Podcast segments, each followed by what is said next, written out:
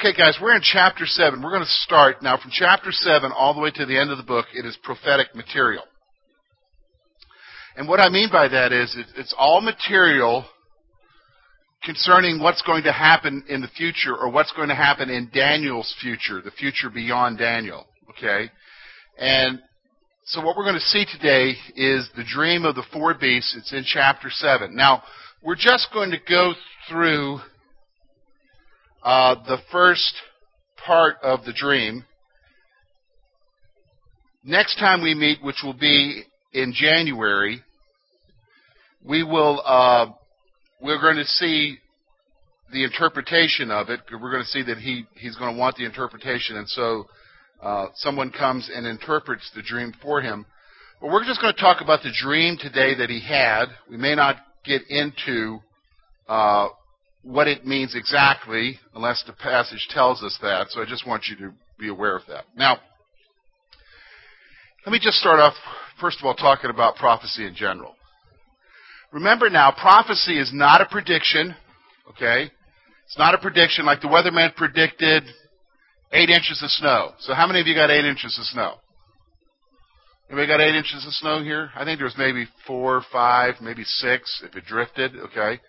So is he a pretty good predictor? He said it was going to freezing rain and sleet afterwards too. At one point. Oh, she got some. Okay. Well, somewhere in Pennsylvania they got freezing rain and sleet. Okay, they didn't get it here in Curwensville, but the, the whole point is a prediction. We're conditioned to people making predictions. Like we can predict who's going to make it to the Super Bowl. Oh, I predict it's going to be so and so. I've been watching the stats and stuff, you know. And what if I'm wrong? You guys going to hold it against me? No, no, not at all. It's like, oh, you, you know, won't trust him anymore. Don't put any money on what he says, okay? But so we we have we're conditioned by our culture to think that predictions could go wrong, and we're okay with that. Okay? Prophecy is not a prediction. Prophecy is a statement of truth of what's going to happen. But oftentimes it is in figurative language. It is in language that could mean something else. Do you understand what I'm saying? So we're going to see that today with Daniel's dream. Now he's going to have a dream of four beasts. It kind of coincides, and actually it does, with Nebuchadnezzar's dream of the four parts of, the, of that immense image that he saw. So we're going to look at it today. But right off the bat in the first verse, we're going to see that Daniel makes a point here that I think we need to talk about for a moment. Okay? So let's look at chapter 7 and look at verse 1. In the first year of Belshazzar, king of Babylon, Daniel had a dream and visions of his head while he while on his bed. And he wrote down the dream telling the main facts. Okay? Telling the main facts. Now, here's what I want you to see now. First of all, Daniel has a dream in the first year of King Belshazzar's reign. So this dream didn't occur while Nebuchadnezzar was king. We know from history that there were at least three other kings before Belshazzar enters into a co-regency with his dad Nebuchadnezzar. Okay, so during the this is towards the end of Daniel's life, so I just want you to recognize this. This is towards the end of his life. He has a dream while he's in the reign of Belshazzar, which is at the end of the Babylonian Empire. Okay? So this, I just want to put the setting here. But it's the next part I want to talk about for a moment. He had a dream while he was sleeping and recorded the main facts of the dream. He had a dream, so while he was while he was dreaming, he had this dream, and he woke up and he recorded the main facts. Okay? He recorded the main facts of this, of this dream. Okay? Now, what's significant about that statement? Anybody? Okay. It's, it's factual. Okay. That, that's good. You're focusing on that word, but what's the point here? Did he record everything? He didn't record everything in his dream. Oh, now why is that significant now? Okay, maybe some things weren't supposed to be recorded. Is that possible? Has somebody ever been shown things and told not to record them? Okay, who would that be? John in the book of Revelation. Okay, who else? The apostle Paul, if you go over to 2 Corinthians chapter 12, you know, he, he talks about himself in the third person about being in the second person about being taken up into heaven into the third heaven and seeing things which were what? Not lawful for him to speak about. Okay? So he saw things. So uh, what I want you to understand is, is what we see here, and you may want to make this point, is that every, not everything about the future we're supposed to know. Do you understand what I'm saying? Not everything about the future are we supposed to know. We're not supposed to know everything about the future. Alright? Because here's another instance when we're talking about prophecy, you're not going to, you're, you're going to see here that the emphasis isn't on everything. The emphasis is on a few things. And so our focus is going to need to be on a few things. In fact, when we get into the interpretation, we're going to see this the next time, which will be three Sundays from now. Okay? Three Sundays from now, when we get into the interpretation, Daniel's going to want to focus on one particular beast in general. He doesn't really care about the first three.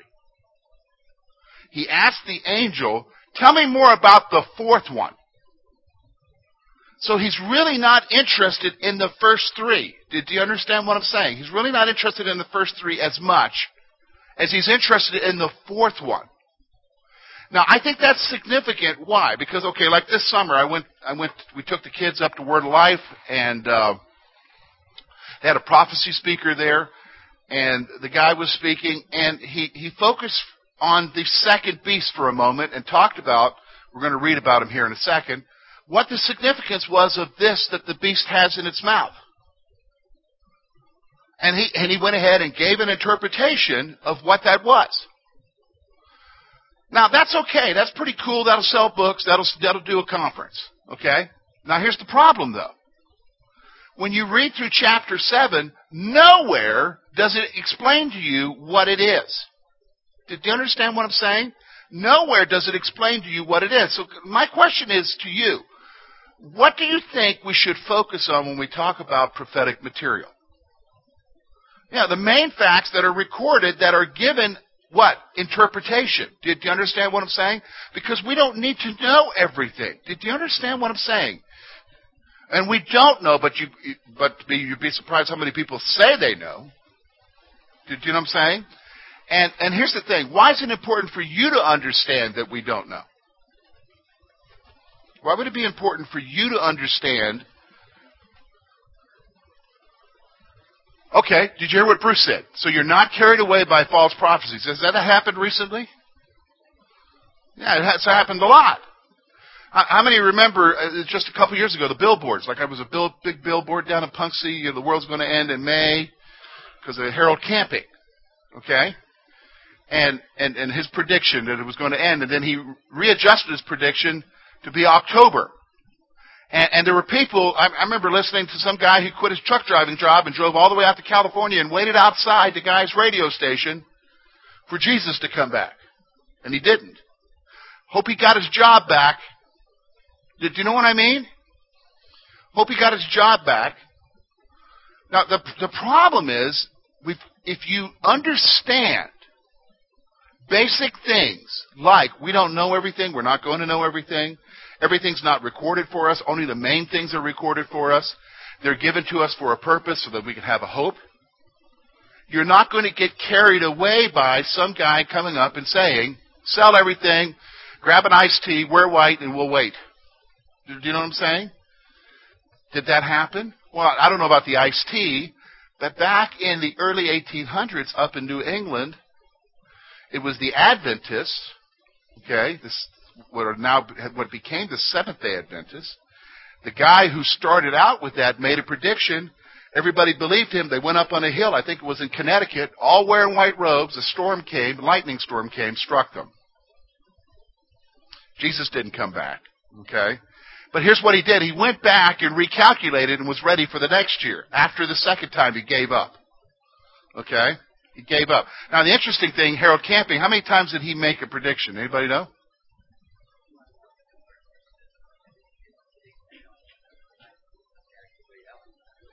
Yeah, I, he probably did, but he had a different interpretation, he? Okay. He probably had a different. He predicted it six different times. Did you guys know that? Six times he failed. I can't believe we actually gave him airtime. Okay. Well, I guess he did have his own radio station, so he could give himself airtime. Okay. Yeah, Jesus said only the Father knows. Yep. Yep. Yep. Yeah, I would be leery of anybody who gives a date. Yeah, dates. Yeah, there have been a lot of guys who've given dates. How many remember Hal Lindsey? His date was 1984.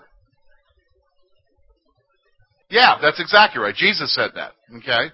Yeah, Jesus said that. And you're right. You got to be careful of guys with dates. Okay. I, I remember there was a guy who used to be on TV and he was big into prophecy. Jack Van Impe. Anybody remember who know who that is? Okay. I, I remember being in Canada in my first church. I was invited over to somebody's house, and uh, I was going to watch boxing with him. There was this guy we were close to, their family, and I went over there every week, and we watched boxing in his basement. So right before the boxing match started, um, Jack Van Impe was on, and he made this. He made a prediction, a date. In the next 25 years, Jesus will come back. Okay? Really?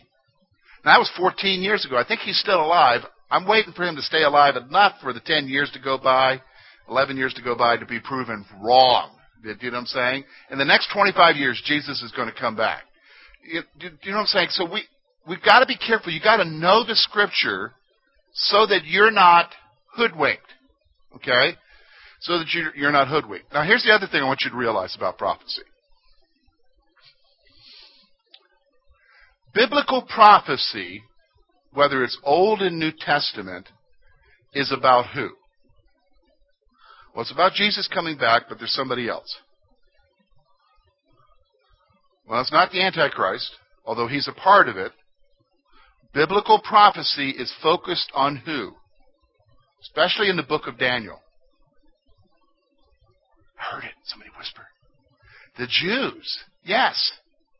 So does everybody understand that? Because now there is a new, like there, there, the Harbinger is a book that came out. There's a whole new bunch of books that are out there, a new type of prophecy out there, and it's all talking about the significance of 9/11, how 9/11 was predicted in the book of Isaiah. I'm going through the book of Isaiah right now during the week. I have not found anything at all about 9/11 and the two towers in there. Okay. Do you know what I'm saying? So here's what I want you to understand. It doesn't talk about America in there. Maybe, but it's not directly. Just like it's not talking about Botswana. Do, you know what I'm saying? Or Senegal. Or Thailand. Do, do, do you understand what I'm saying? The focus of biblical prophecy is Jesus coming back, God, but also the fulfillment of the promises for who? The nation Israel. And we've got to understand that. Do, you understand? We've got to understand it. So okay, let's look at let's look at his dream now. We've got all those preliminary thoughts down. Let's look at his dream. Look with me in chapter 7. Let's look at verses 2 to 14. Daniel spoke, saying, I saw in my vision by night and behold, four winds of the heavens were stirring up the great seas. And four great beasts came from the sea, each different from the other. The first was like a lion and had eagle's wings. I watched till its wings were plucked off, and it was lifted up from the earth and made to stand on two feet like a man. And a man's heart was given to it. Suddenly another beast, a second, like a bear it was raised up on one side and had three ribs in its mouth between its teeth. And they devoured and they and said thus, Arise, devour much flesh. After this I looked, and there was another like a leopard, which on its back had four wings of a bird. And the beast had four heads, and dominion was given over it. After this, I saw in the night visions, and behold, a fourth beast, dreadful and terrible, exceedingly strong. It had huge iron teeth. It was devouring, breaking in pieces, and trampling the residue with its feet.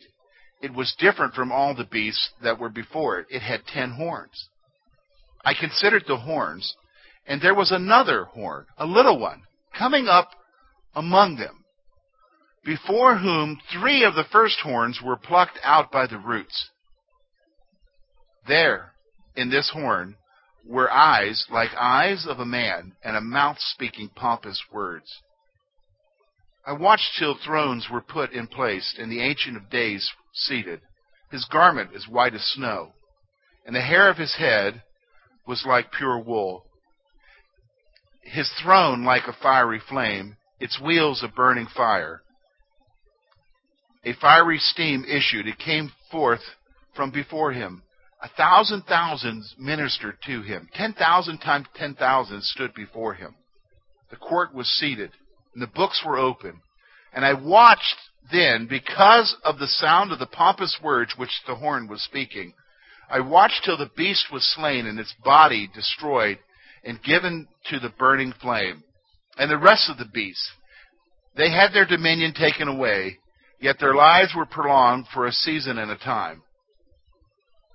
I was watching in the night visions, and behold, one like the Son of Man, coming with the clouds of the heaven. He came to the Ancient of Days, and they brought him near before him. And to him was given dominion and glory and kingdom. To all peoples, nations, and languages should serve him. His dominion is an everlasting dominion, which shall not pass away, and his kingdom the, the one which shall not be destroyed. Okay, so that's what we're going to talk about today. We're going to talk about the dream. So first of all, we're going to see the Great Sea is stirred. Now, anybody know what the Great Sea is? Anybody know in the Bible what the Great Sea is? Let me help you. The Great Sea, what's the only ocean that if you're living in ancient ancient the Middle East at that time, what's the only ocean that you know? No, not the Dead Sea, that's a lake. What's the only sea, ocean? The Mediterranean. Okay, so does everybody understand?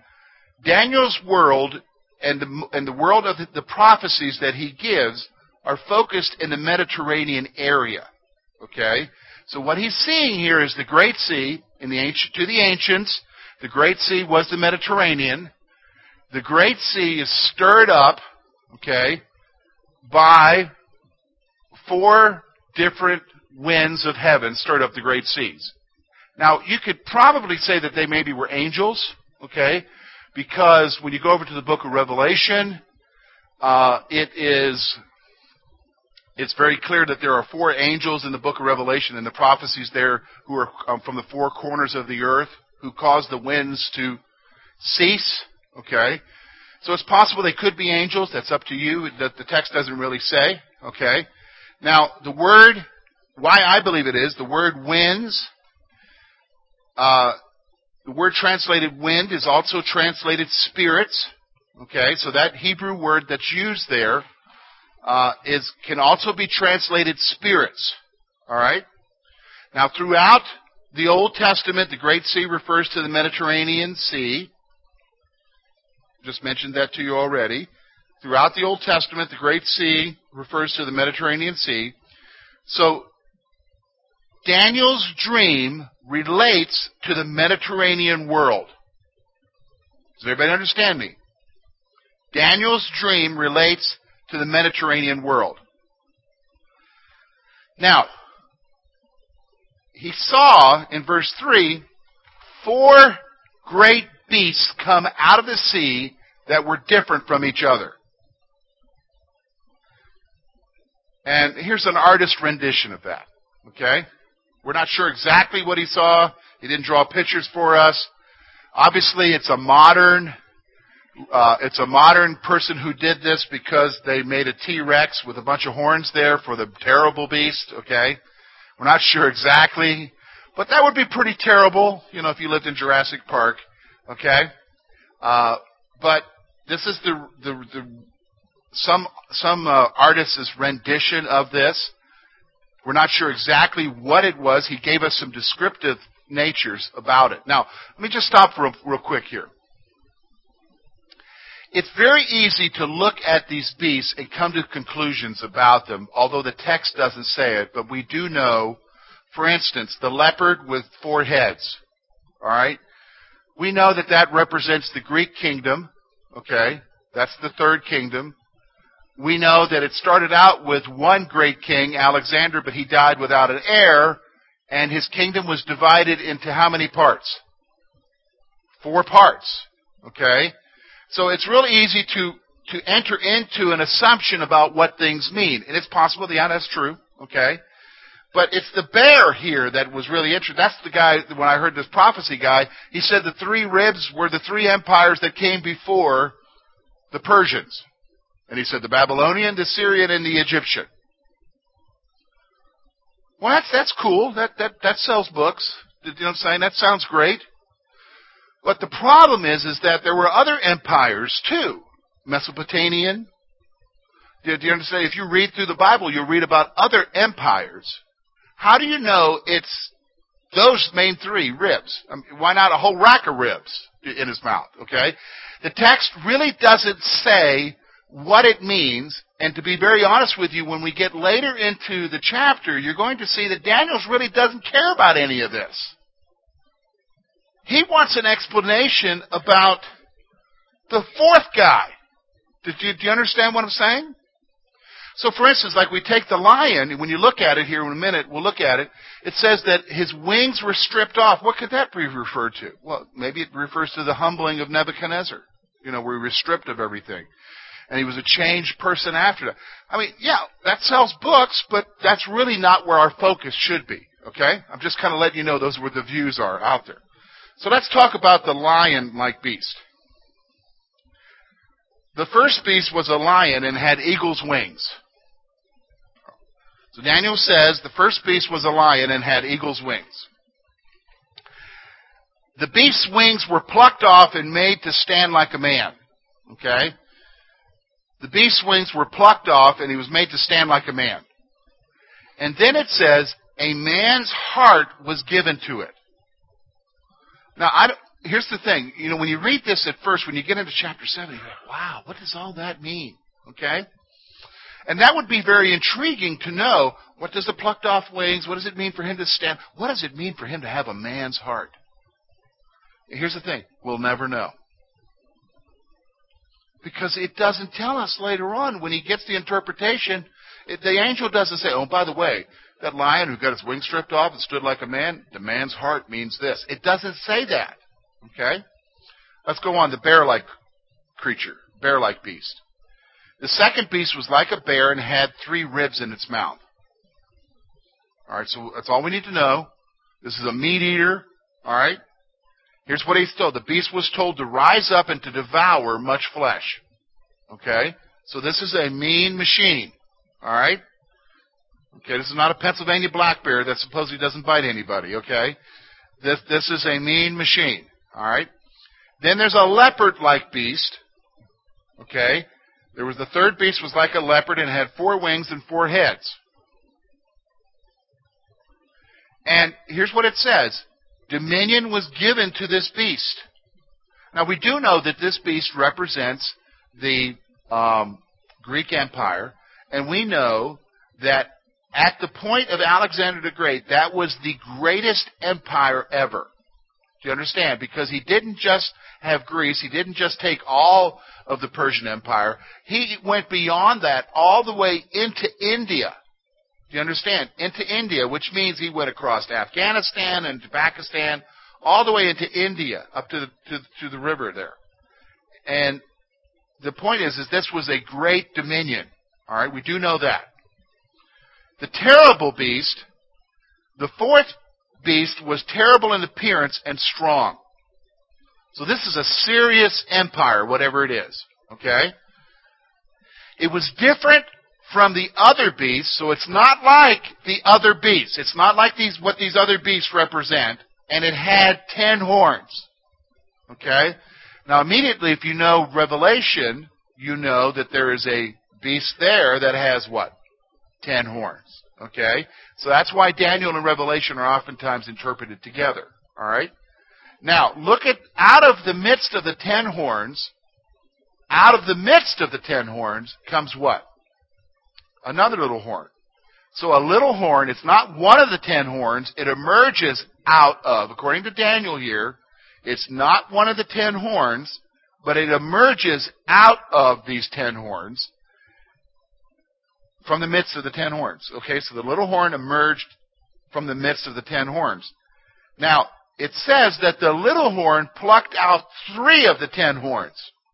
So whatever this little horn is, it destroys, it, it plucks out three of the ten horns. Okay, according to this dream that Daniel had.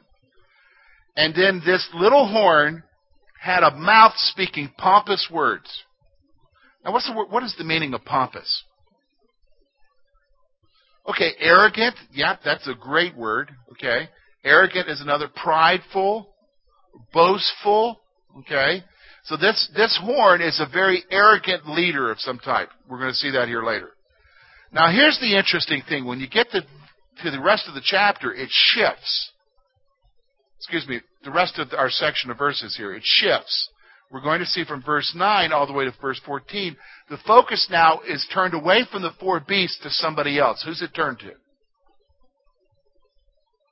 Yeah, we're going to see Jesus there, but before that, it's who? God, who's described as the Ancient of Days. Okay? So let's look at verse 9 there. Daniel saw the Ancient of Days seated. Now, this is a title for God. Now, why would he be called that? What do you think this title denotes? Yeah, he's always existed.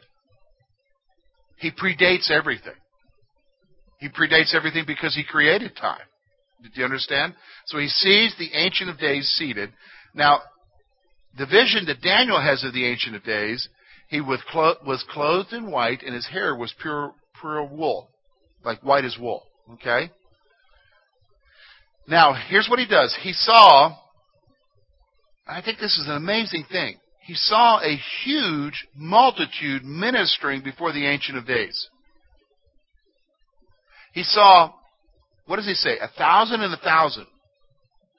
Thousands and thousands ministering to him. And then he saw another 10,000 times 10,000 just standing before him. All right? So who do you think they are? Yeah, I think it's ultimately the saints because we see that in the book of Revelation. Okay? So that where do you think you're going to be, folks? Anyhow, that's that's us. Okay. What were you saying, Denny? Yeah, we're probably going to be there. Okay. Now, here's what he sees happening. He saw the beast. This is the fourth beast, slain and destroyed. He saw the fourth beast slain and destroyed. Okay, so that's that little horn. He saw that little horn destroyed, and, and whatever that fourth beast represents, it's going to be destroyed. All right? Then in verse 13 through 14, he's going to see the Son of Man. Now, let me just stop for a moment. This is significant because Daniel's going to use this phrase, the Son of Man. Now, the Son of Man is a messianic term. Do you understand what I'm saying? It's a messianic term. Who else used that phrase, Son of Man? Jesus did. He would often refer to himself as what? The Son of Man. Now, do you think the Jews understood that? You better believe me they did. If they studied the, the Old Testament, and if they studied the writings, which is what Daniel's book would have been part of, is the writings, they would have known that the Son of Man was a messianic term. So do you think Jesus was claiming to be the Messiah? Well, he referred to him as that. Not only did he refer to himself as the Messiah, when you look, he's referring specifically, when he uses that title, back to what Daniel is telling us here. Because what you're going to see is, is that God's going to do something for this Son of Man. Look at what happens here. He saw one like the Son of Man coming with the clouds of heaven. Now, how many human beings can do that?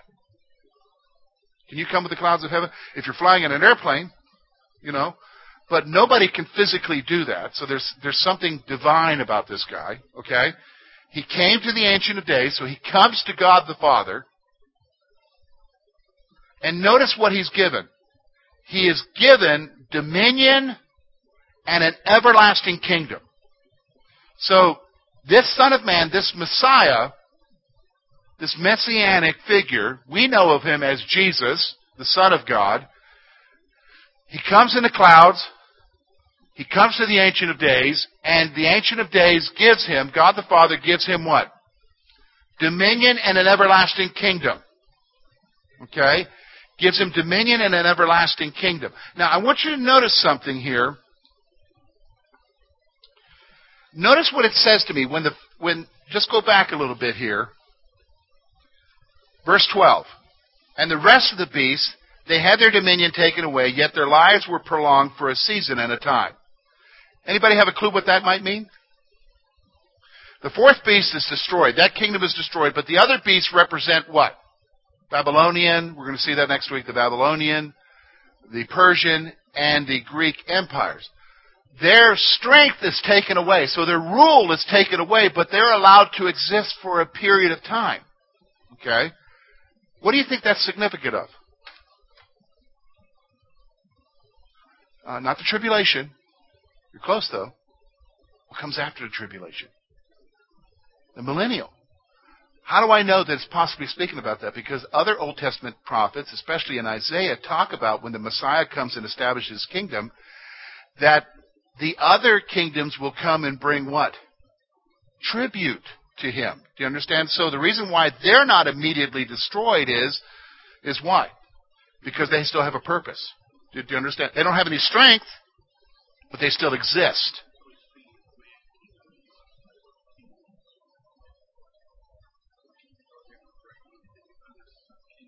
Yes.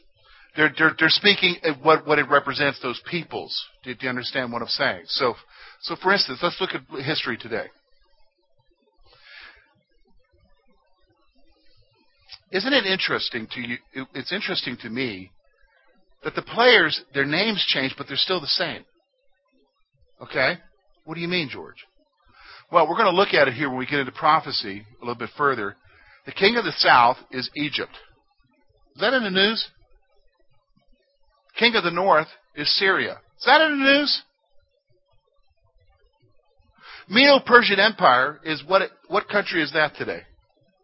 Iran. Are they in the news? Okay. Um, the Greek Empire that flows from Greek into Turkey. Are they in the news? Turkey is. Okay. Babylonia. Anybody know where Babylon is? Iraq. They in the news? Did, did, did you see my point? The names change. The players are the same. Do you understand what I'm saying? The, the, the kingdoms, they're, they're less, they're dominated by other kingdoms. The main dominating kingdom is this fourth kingdom. It's removed. The other kingdoms exist. However, they're going to be what? They don't have any strength. But they're going to exist for a period of time, for a purpose. Because what happens after the millennium? Everybody even know what happens after the millennium? When the, when the kingdom ends with the millennium, yeah, everything ends because we enter into what? Eternity. Okay? That's Revelation chapter 20. Okay? We enter into eternity because there's going to be a new heaven and a new earth.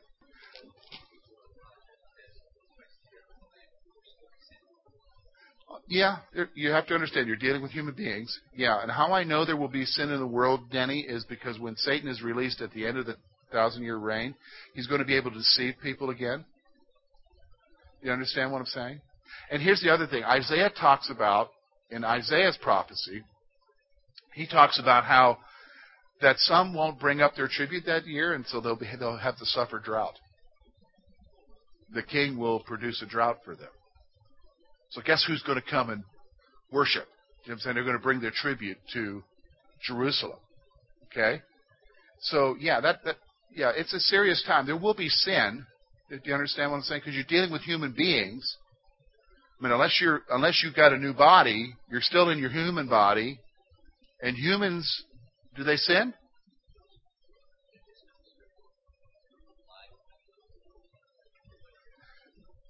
I think there will, there will be those who came with Jesus.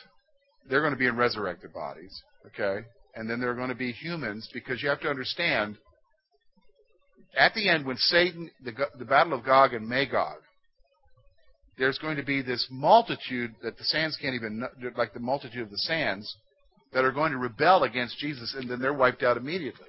Do you understand? That's in Revelation 19. Okay? It might be Revelation 20. Excuse me. Revelation 20. All right? Does that help you? Okay. All right, let's grab a coffee.